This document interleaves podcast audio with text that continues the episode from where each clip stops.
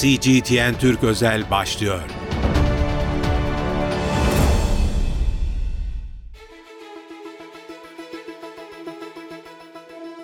CGTN Türk ekranlarından herkese merhabalar. Bugün yeni bir özel programımızla karşınızdayız. Son günlerde deniz güvenliği konusunda önemli başlıklar yaşandı, önemli gelişmeler yaşandı. Bunlardan birincisi Türkiye'nin öncülüğünde kurulan Romanya ve Bulgaristan'la imzalanan üçlü girişim mutabakatı Karadeniz'deki e, mayınların temizlenmesine ilişkin. Bu dünya gündeminde önemli bir gelişme olarak yerini aldı. E, zira aynı zamanda Türkiye Montreux'u e, öne sürerek İngiltere'nin Ukrayna'ya hibe ettiği geminin de geçişine izin vermemişti. Şimdi bu durum bir tartışma yarattı. Bu durum tartışılmaya devam ederken dün gece de sıcak bir gelişme olarak Amerika ve İngiltere e, Kızıldeniz'de Yemen'i bombalamaya başladı. Gerekçesi ise Yemen'deki Husi güçlerinin İsrail'e giden gemilere yönelik operasyon düzenlemesiydi. E, bu iki önemli gelişmeyi emekli tümamiral Sayın Cem Gürdeniz ile görüşeceğiz. E, hoş geldiniz Sayın Gürdeniz. Hoş bulduk. İyi yayınlar Erkin. Çok teşekkürler. Dilerseniz e, Karadeniz meselesinden başlayalım. Özellikle bu üçlü girişime dair size yöneltmek istediğim e, soru şu. Bu üçlü girişim imzalandığında e, Romanya basınında siz de e, takip ettiğiniz bu gelişmeleri ve paylaştınız. E, önemli e, bazı iddialar yer aldı. Romanya Newsweek başta olmak üzere. E, dendi ki bu imzalanan üçlü girişim e, sadece Türkiye, Bulgaristan ve Romanya arasında değil, diğer NATO üyesi ülkeleri de e, kapısını açıyor ve dolayısıyla e, Montreux delinmiş olacak e, gibi bir e, iddialar e, silsilesi e, yayınlandı. Size sormak istediğim soru da şu, bu üçlü girişim tam olarak nedir ve Montreux'ün çevresinden böyle bir üçlü girişimle dolanmak mümkün müdür? Şimdi baştan şunu söyleyeyim. Romanya e, Anglo-Sakson hegemonyanın, deniz hegemonyasının, Anglo-Sakson deniz hegemonyası veya buna emperyalizm de diyebiliriz. Hı hı. Karadeniz'deki koçbaşı. Yani e, Soğuk Savaş'ın bittiği günden itibaren Romanya Karadeniz'de Montreux rejimini delmek, Türkiye'nin Karadeniz uyumu, Black Sea Harmony gibi harekatları baltalamak için elinden gelen her türlü gayreti göstermiş bir devlettir. Yani e, NATO'nun, Amerikan emperyalizminin Karadeniz'deki temsilcisi Romanya'dır. Bir kere bunu bir kenara koyalım. Yani o Romanya'da çıkan Newsweek'in e, akla ziyan yorumu, efendim Türkler işte İngiliz Sundowner mayın avlama gemilerine izin verdi falan filan. Bunlar onların uydurmalarıdır. Bu ilk değil son da değil. Daha dün imza töreninde Roman Savunma Bakanı'nın açıklamasını hem evet. Twitter'da gördük hem de duyduk. Ne diyor adam? Ya insan utanır ya. Yani ortada bir anlaşma var. Anlaşma diyor ki bu üçlü girişim gerektiğinde dışarıdan savaş sonunda dışarıdan teklif olursa yani savaş bitecek Ukrayna-Rusya savaşı barış dönem başlayacak yasak sahalar ortadan kalkacak sen mayın taramaya başlayacaksın. NATO'nun adı bile geçmiyor hiçbir yerde. Bunlar utanmadan NATO'yu buna bağlıyor ve diyor ki adam biz diyor bunu yaptık NATO'nun diyor daimi mayın e, karşı tedbirleri gücü ve NATO'nun e, müttefikleri burada yer alacak. Yani, yani bu kadar mı çirkin, bu kadar mı kötü bir kara propaganda yapılır? Yani gözümüzün içine baka baka adam bizim bakanın yanında veya neyse yalan söylüyor adam. Evet. Çünkü diyor ki anlaşma. Esasında tabii anlaşma bana göre tam da uygun e, tekst olarak yani metin olarak kaleme alınmamış.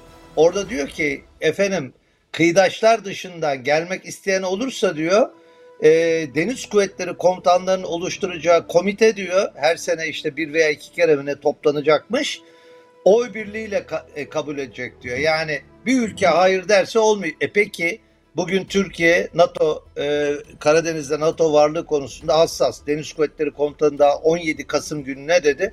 NATO'yu Karadeniz'de istemiyoruz evet. dedi. Daha ne desin? Deniz Kuvvetleri Komutanı bunu söylüyor. NATO'yu, NATO gemilerini Karadeniz'de istemiyoruz. Buranın Basra Körfezi'ne dönüşmesini istemiyoruz diyor adam. Ve bugün bu şekilde e şimdi yarın tabii ki hangi rejim Türkiye'de ne olur, nasıl bir taviz verilir bilemiyorsun. O maddeyi oraya koymaları hata. Baştan hı hı. şunu söyleyecekler. Bu girişim sadece Karadeniz kıyıdaşlarıyla yürütülür. Bu kadar. Şimdi böyle bir madde koyunca bu adam da alıyor sanki Türkiye onay vermiş gibi efendim bu sene MCM dediğimiz yani Standing NATO Mine Countermeasures Group diye bir grup var. Hı hı. Bu grup da buraya gelecek. İsteyen istediğini yapacak. çok çok tehlikeli bir açıklama. Bir kere e, Romanya'ya Türkiye'nin çok ama çok dikkat etmesi lazım. Romanya her türlü emrivakiyi Türkiye'ye yaratacak bir devlet. Ben bunu nereden biliyorum?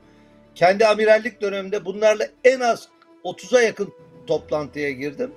Washington ne derse onu derler. Şimdi bunu bir kenara koy. Evet. Gelelim geçen hafta Atlantic Council'ın Scowcroft Research Center'ın iki tane Amerikalı eski SACEUR, Orgeneral'in e, liderliğinde yazdığı e, yeni Karadeniz güvenlik stratejisine bir de bugün bakarsan Deutsche Welle'de bir Türk adını unuttum şimdi.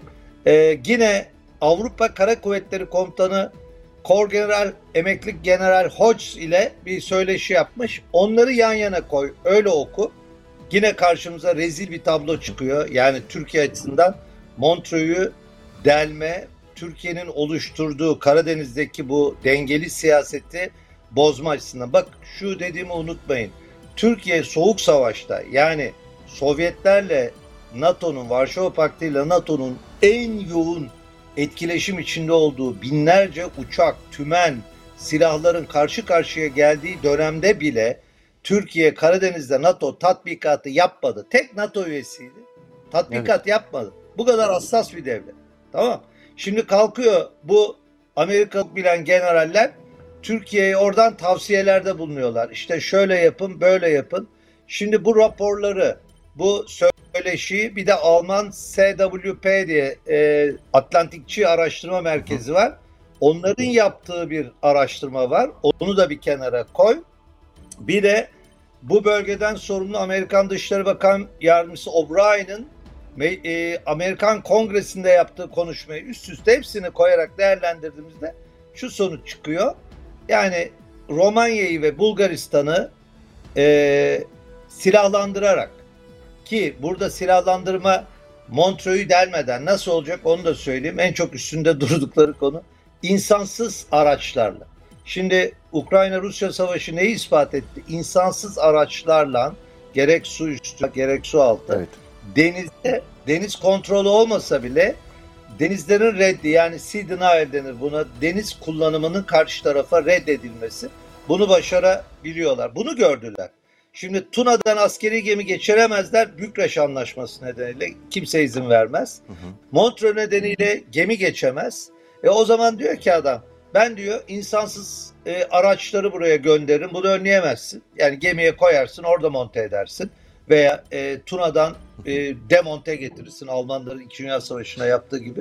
Sanırım buna gidecekler. Bu bir. İki, bu e, Atlantic Council'ın Scowcroft'un raporunda diyor ki e, alamamış hızını yani Atlantic Council diyor ki biz diyor savaş bittikten sonra diyor NATO'nun diyor bölgede task force'unu kuracağız diyor. Ya kimsin? Evet, nasıl Amerikan kuruyorsun? önderliğinde. Bana biri bunu izah etsin. Bak şunu yapabilir. Buna ben hiçbir şey diyemem. 21 gün kuralını kullanır. 15 bin ton kuralını kullanır. E, kümülatif 30 bin tonu kullanır. Tamam. 21 gün rotasyonda tutarak gider Romenlerle Romen Amerikan ortak karakolu yapabilir. O beni ilgilendirmez. Ama kalkıp sen ben NATO gücü burada kuracağım dediğin anda Türkiye orada vetosunu patlatır. Vetosunu patlatır diyorum ama bunu e, tabii konjonktür çok şey. E, güvenerek de söylemiyorum. Değişken. Yani bu hükümet bir bakıyorsun İsveç'e atıyorlar, tutuyorlar. O kadar neredeyse hakaret düzeyinde yorumlar. E, ertesi günü bir bakıyorsun e, hem de 12 şehit verdiğimiz günün ertesi günü İsveç'i NATO'ya kabul ediyorlar. O yüzden güvenemiyorum onu da söyleyeyim yani.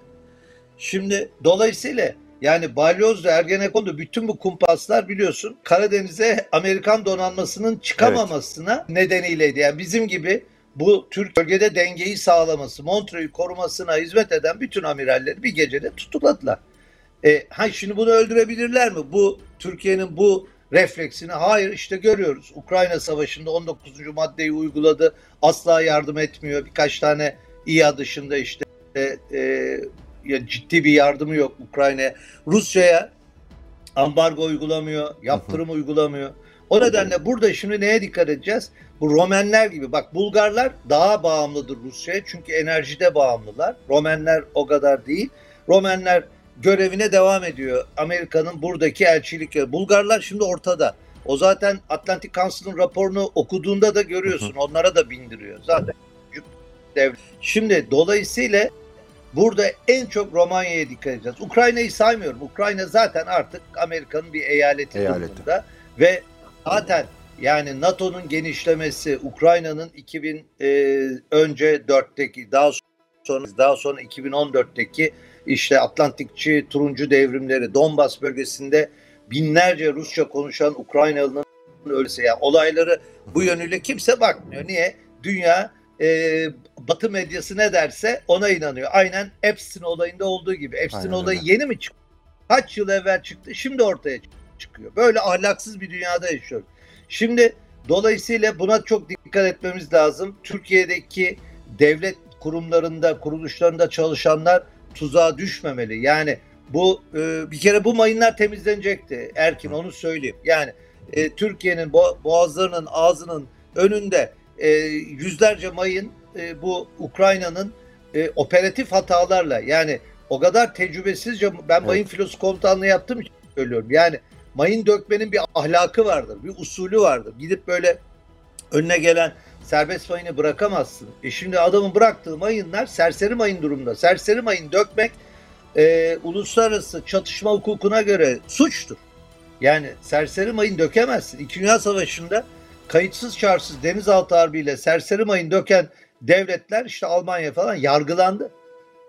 Ve döküyorsan bunu bildirmek zorundasın. Evet. Onu da bildirmiyor. E bir bakıyorsun İstanbul Boğazı denen bir mayın.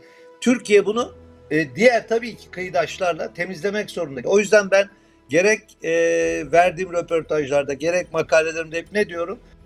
Bunu mutlak surette altı kıyıdaş, Ukrayna dahil, Rusya dahil mutlak surette e, işbirliği eşgüdüm içinde yapmamız lazım. Çünkü neden?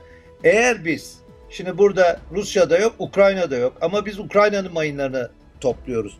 Yarın öbür gün bir diyelim ki e, harekat sırasında e, bilmediğimiz bir yerden bir saldırı olursa ne yapacağız biz? Yani kimin yaptığını bilmiyorum. O yüzden ben buna ne dedim? E, şeyde yazımda veya e, Twitter'da sahte bayrak operasyonu. Evet. Yani NATO'yu ve Batı güçlerini işin içine çekmek için çünkü biz Ukrayna-Rusya savaşında her gün sahte bayrak operasyonu gördük. Kuzey yakında gördük, e, efendim şeyde gördük, e, Karadeniz'deki pek çok e, ticaret gemisinde kaynaklı bir takım sahte bayrak operasyonlarında gördük. Yani Karadeniz riskli bir alan. O yüzden Türk Deniz Kuvvetleri daha dün bir tane biliyorsun tatbikatta Mayın Harbi Evet. dalgıç şey de var. Allah'tan rahmet diliyorum ona da. Ee, çok dikkat etmek lazım. Yani o kadar kışkırtmaya açık bir deniz alanı ki bu Atlantic Council'ın raporunu okuduktan sonra onu adam açık açık yazıyor zaten. Orada koymuş maddeleri. Diplomatik tedbirler diyor, informatif işte bilgi harbi tedbirleri diyor, askeri tedbirler yapacağını söylemiş adam. Yani her Yani şeyi bekleyebiliriz. Rusya'dan. Rusya'dan Karadeniz kıyıdaş ülkelerinin Rusya'dan enerji bağımsızlığını kazanması için yapılması gerekenler bile yazılmış o raporda. Yani politik e, ve Buna ekonomik yönüyle de.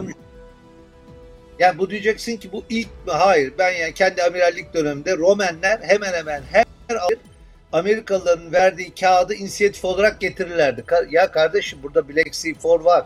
Karadeniz Uyuma Evet. Harekatı var. İşte Endeavor'ın NATO e, etkin çaba harekatını Karadeniz'e genişletmek için taklalar attılar. Türkiye devamlı veto etti. İyi ki de etmiş. Bugün de Türkiye çok ama çok dikkat etmeli. E, Deniz Kuvvetleri Komutanı dilerim geri adım atmaz. O 17 Kasım konuşması çok önemliydi. Asla ve asla diyor biz burada NATO gemilerini istemiyoruz. Hadi bakalım görelim. Şimdi tam bu işler olurken de baktık e, Kızıldeniz'deki bu dün gece Evet bu Kızıldeniz şey başladı. konusuna e, geçmek isteyecektim Yani ben de zaten. konu- o konu şöyle bak kural temelli bir dünyadan bahsediyorsan demokratik liberal kapitalist dünyanın ben bekçisiyim. Denizlerdeki güvenli deniz ulaştırmasının jandarması benim. Efendim bu kuralı bu düzeni ben sağlarım diyorsan sen İsrail'in Gazze'de yaptığı katliama da dur demen lazım. Değil mi? Evet, Şimdi aynen baktığımız zaman İsrail 24 bin tane çoğu çocuk. Geçen gün e, Güney Afrika Cumhuriyeti temsilcisinin Lahey'de yaptığı açış konuşmasını dinledim. Yemin ediyorum e, devam edemedim. ya. Çocukların bacakları anestezi olmadan ampute ediliyor dedi. Rakamlar veriyor. Şimdi dünya bu kadar acımasız bir dönemi yaşıyor ve Amerika Birleşik Devletleri İsrail'i durdurmak için kılını kıpırdatmıyor. Ve de diyor ki utanmadan o İngiliz Başbakan da dahil Ruşni Sunak ne diyor? Sunak. Efendim kural temelli dünya diyor. Ya ya kural temelli dünya çocuklar öldürülüyor. ya. Orta çağda olmayanı naklen yayında görürüz ya. Evet. Utanç verici. Bir daha söylüyorum. Hangi ırk olursa olsun, hangi ideoloji olursa olsun, ne olursa olsun. Savunmasız insanlar ikaz edilmeden öldürülüyor. Yani bunun Nagasaki ile Hiroşima'ya atılan nükleer bombalardan farkı yok. Adam geliyor resmen orada blanket bombing dedikleri işte bu e, döşüyor yani şeyi e, bombaları halı bombardımanı diyor. Evet. Çoluk çocuk kadın erkek yaşlı herkes öldürüyor. E şimdi bunun hesabını sormuyorsun. E, diğer yandan bakıyorsun Epstein dosyalarının ikinci safı e, safhası açılmış. Dünya rezil bir döneme girmiş. Yani dünyaya kural temelli dünyayı kurdum diyen, bunu empoze ediyorum denen ülkenin içi bir bataklık. Bir yandan bunu bir yandan e, Güney Afrika Cumhuriyeti'nin başlattığı mahkemedeki yaşam görüyorsun. Bir yandan da kalkıyor efendim e, kural temelli dünyaya aykırı İsrail'e giden gemileri durduruyorlar. Bunlara hücum ediyorlar. Buna biz e, şey çünkü bu dünya ekonomisini mahvediyor. Yani diyor ki orada istediği kadar çocuk, kadın, insan ölsün ama yeter ki consumer price, tüketici fiyatları dünyada yükselmesin. Ama oradaki insanları İsrail katletmeye devam etsin. Bir ülke çıkıyor, ben bunu protesto ediyorum, durdurmak istiyorum, bir şeyler yapmak istiyorum diyor. Ona da sen kalkıyorsun, kural temelli dünya adına Tomahawk'ları, efendim e, havadan atılan kuru füzelerini yağdırıyorsun.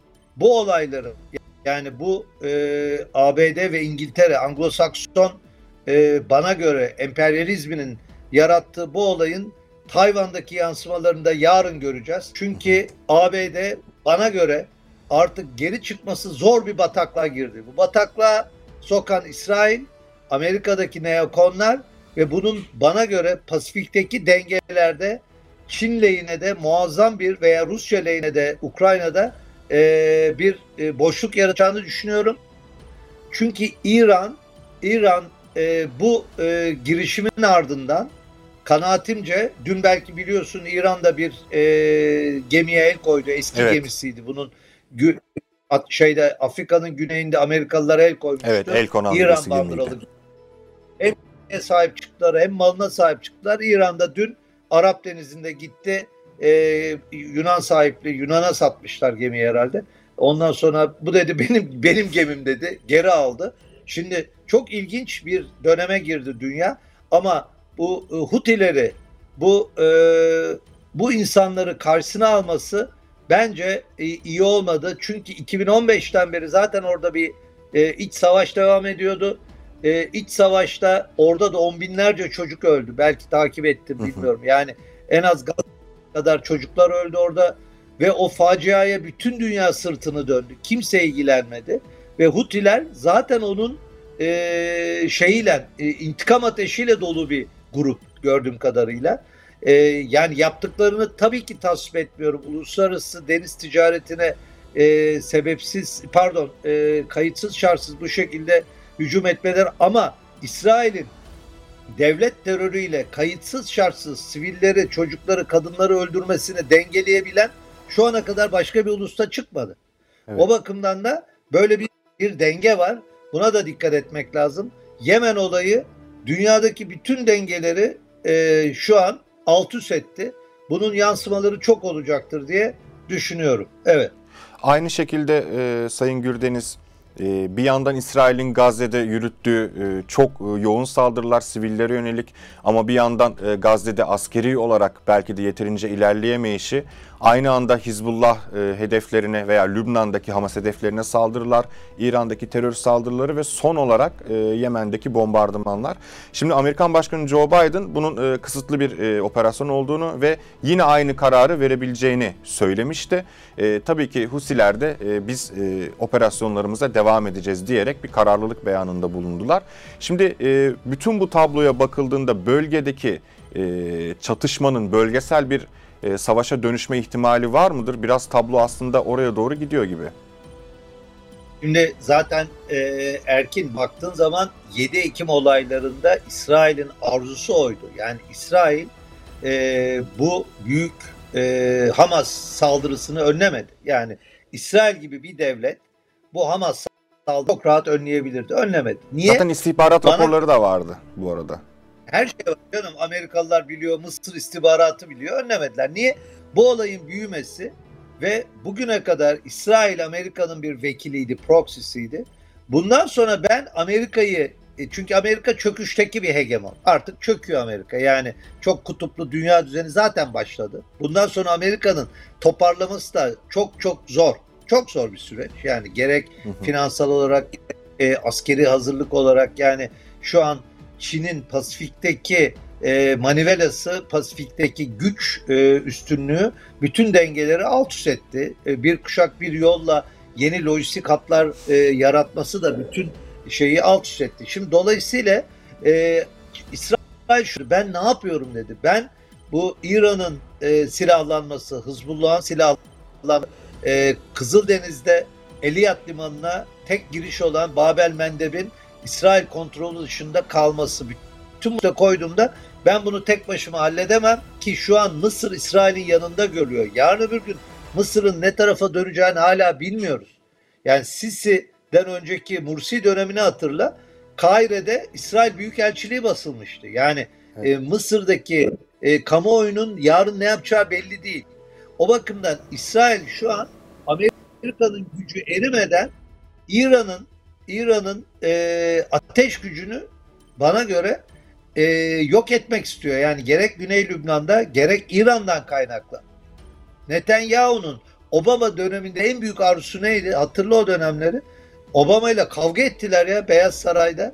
İran'a niye saldırmıyorsunuz Evet. diye. O nükleer yeteneğini geliştirme konusunda yani nükleer reaktörlere, şey nükleer araştırma merkezlerine karşı. Ben o zaman çok iyi hatırlıyorum. Time kapak yapmıştı bu şeyi olayları. Şimdi dolayısıyla evet şimdi dolayısıyla bence e, bir Amerika'daki neokonlar yani bu evangelist grup işte Epstein'in bana göre bağlı olduğu veya e, Amerikan e, ileri gelenlerinin e, dosyalarını hazırlayan grup. Bu, ben bunları neokonlardan ayırmıyorum. E, ABD'de de şimdi gördüğüm kadarıyla 7-8 farklı ABD var içinde. Yani bu savaşın yayılmasını kesinlikle istemeyen bir grup var. Bu savaşın yayılmasını ve İsrail'in güvenliğinin kazanılmasını isteyen bir grup var. Dün gece o grup kazandı. Dün gece o grup kazandı. Zaten, Zaten e, özür dilerim Putin'in- araya giriyorum. E, demokratların bile önemli bir kısmının bu talimattan haberi olmadığı da Amerikan e, kamuoyuna yansıyan bilgiler arasında. Ya Savunma Bakanı prostat ameliyatında Evet. adam daha yeni yoğun bakımdan çıktı. Bir de şey diyorlar utanmadan efendim hastaneden şeyi verdik. Hı, Yani ne situation room'a bile yani bir de Savunma Bakanı şeye giriyor, hastalanıyor. E, kaç gün Biden'a haber verilmiyor. Yani ben hala bu harekat emrinin e, Amerikan e, komuta zinciri içerisinde verilip verilmediğinden de şüpheliyim. Anlatabiliyor muyum? Yani adamın ameliyat olması, bu döneme denk gelmesi, tam üst üste yani Epstein dosyası, İran'ın gemiye el koyması, Güney Afrika'daki şey, e, Den Haag'daki mahkeme, yani baktığın zaman bir dolu böyle olayların e, e, üst üste biriktiğini görüyoruz. Yani bu neokonların zaferi Yemen'e öyle düşünüyorum ben. Ha İngiltere bunun neresinde? İngiltere zaten şu an neokonlara en yakın konumda olan bir ülke. Onu da e, düşünüyorum. Dolayısıyla e, Yemen'deki bu olayın İran'ın müdahalesi, İran'ın e, özellikle Suriye, Irak'taki e, Amerikan e, üsleri hep geçmişte de olmuyor muydu? Hatırla işte bakıyorduk ne duyuyorduk? Bağdat'taki bilmem nereye şu saldırı oldu.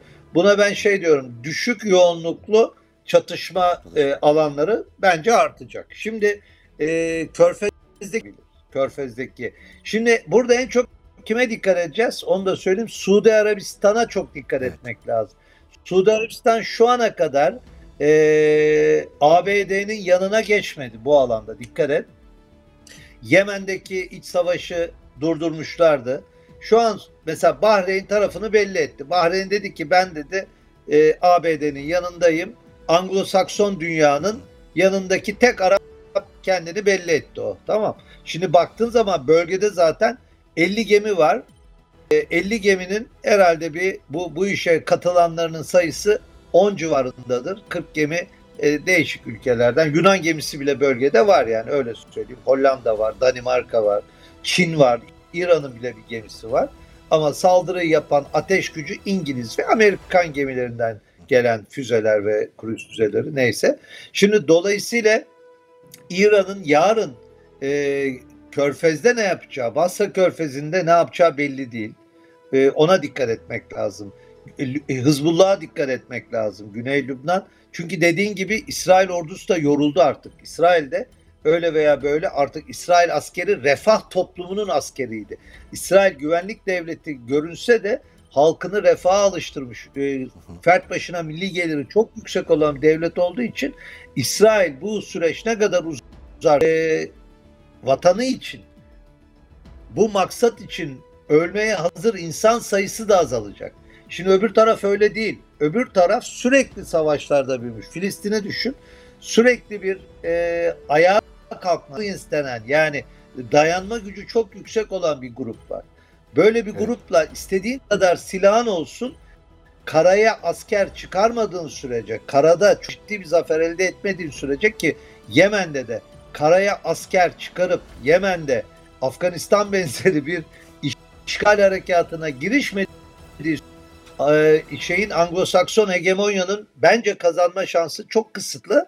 E, Afganistan'da da durumu görmüştük zaten 2001'de. O zaman e, yani ben o gerici Talibanları her zaman e, yani gericilikleri nedeniyle eleştiriyorum.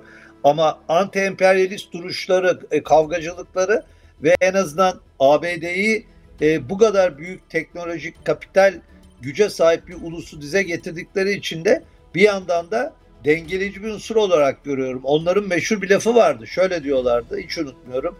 Sizin Rolex saatleriniz olabilir diyorlardı ama bizim zamanımız var diyordu. Bak bu çok önemli bir şey. Şimdi Hutiler de şunu diyebilir. Sizin tomahawklarınız olabilir ama bizim de zamanımız var diyebilirler. Çünkü yıllardır o toplumu yine e, Anglo-Saksonlar bu hale getirdi. Yani o çocukların ölümüne göz yumdular, e, kıtlığa göz yumdular, açlıktan insanların ölmesine göz yumdular ve o halk şu an feci bilenmiş halde. Bunu nasıl dengeleyecekler zaman gösterecek. Evet. E, Çok teşekkür ederim Sayın Amiralim katılımınız ve katkılarınız için. E, ekleyeceğiniz başka bir şey yoksa e, burada e, sonlandırabiliriz. Benim bekleyeceğim yani 2024 çok zor geçecek. Türkiye sakın ola ki e, efendim e, ekonomik sıkıntıdayız işte enflasyon şu oldu bu oldu E, ABD ve İngiltere bunlar finans dünyasının sahipleri onlar ne derse biz onu yapalım eğer böyle bir hataya düşerlerse bu e, Gazze'deki veya dünyanın diğer ezilen yerlerindeki e, bu emperyalizmin azgın saldırılarının ortağı olurlar. Buna çok dikkat etmeleri gerekir. Karadeniz'deki bu Romanya'nın yaptığı açıklamalar saçma sapan, gerçeğe dayanmayan dikkat etmeleri lazım. Çünkü Romenlerin sicili bu konuda çok Evet. ama çok bozuk. Ukrayna'yı saymıyorum. Zaten Ukrayna artık bağımsız bir devlet değil. ABD'nin bir eyaleti, e, Avrupa Birliği'nin bir eyaleti. Onlar için de üzülüyorum. Yani bu kafada eğer devam ederlerse de e, Ukrayna e, çok daha uzun yıllar acı çeker diye düşünüyorum. İnşallah e, soğuk savaş sonrası o Türkiye'nin altı e, sahilleri bir Black Sea Foru kurduğu altı devletin birlikte e, çok güzel işler yaptığı döneme Karadeniz tekrardan e, geri gelir diye diliyorum. Montreux'e de dört elle sarılmamız lazım. Evet. E, zamanında e, ben dahil bizi evlerimizden alıp yargıladılar. E, utanmadan yani bunu da söylüyorum. Utanmadan bu bu günleri düşünerek bu ikaz yapıldı diye e, bundan da Türk kamuoyu dersini alsın. Türk kamuoyu e, devletin gerek iktidar gerek muhalefet her zaman Türk halkının çıkarlarını savunmasını beklemeli, emperyalizmle işbirliği yapmamalı ve bunun kontrolünü, bunun e, kontrol ve dengesini halkımız sağlamalı diye düşünüyorum. Çok teşekkürler Sayın Gürdeniz. Evet, CGTN Türk özel programı burada sona erdi. Önümüzdeki dönemde yine önemli konu başlıkları ve önemli konularla karşınızda olacağız. Bizi izlemeye devam edin. CGTN Türk özel sona erdi.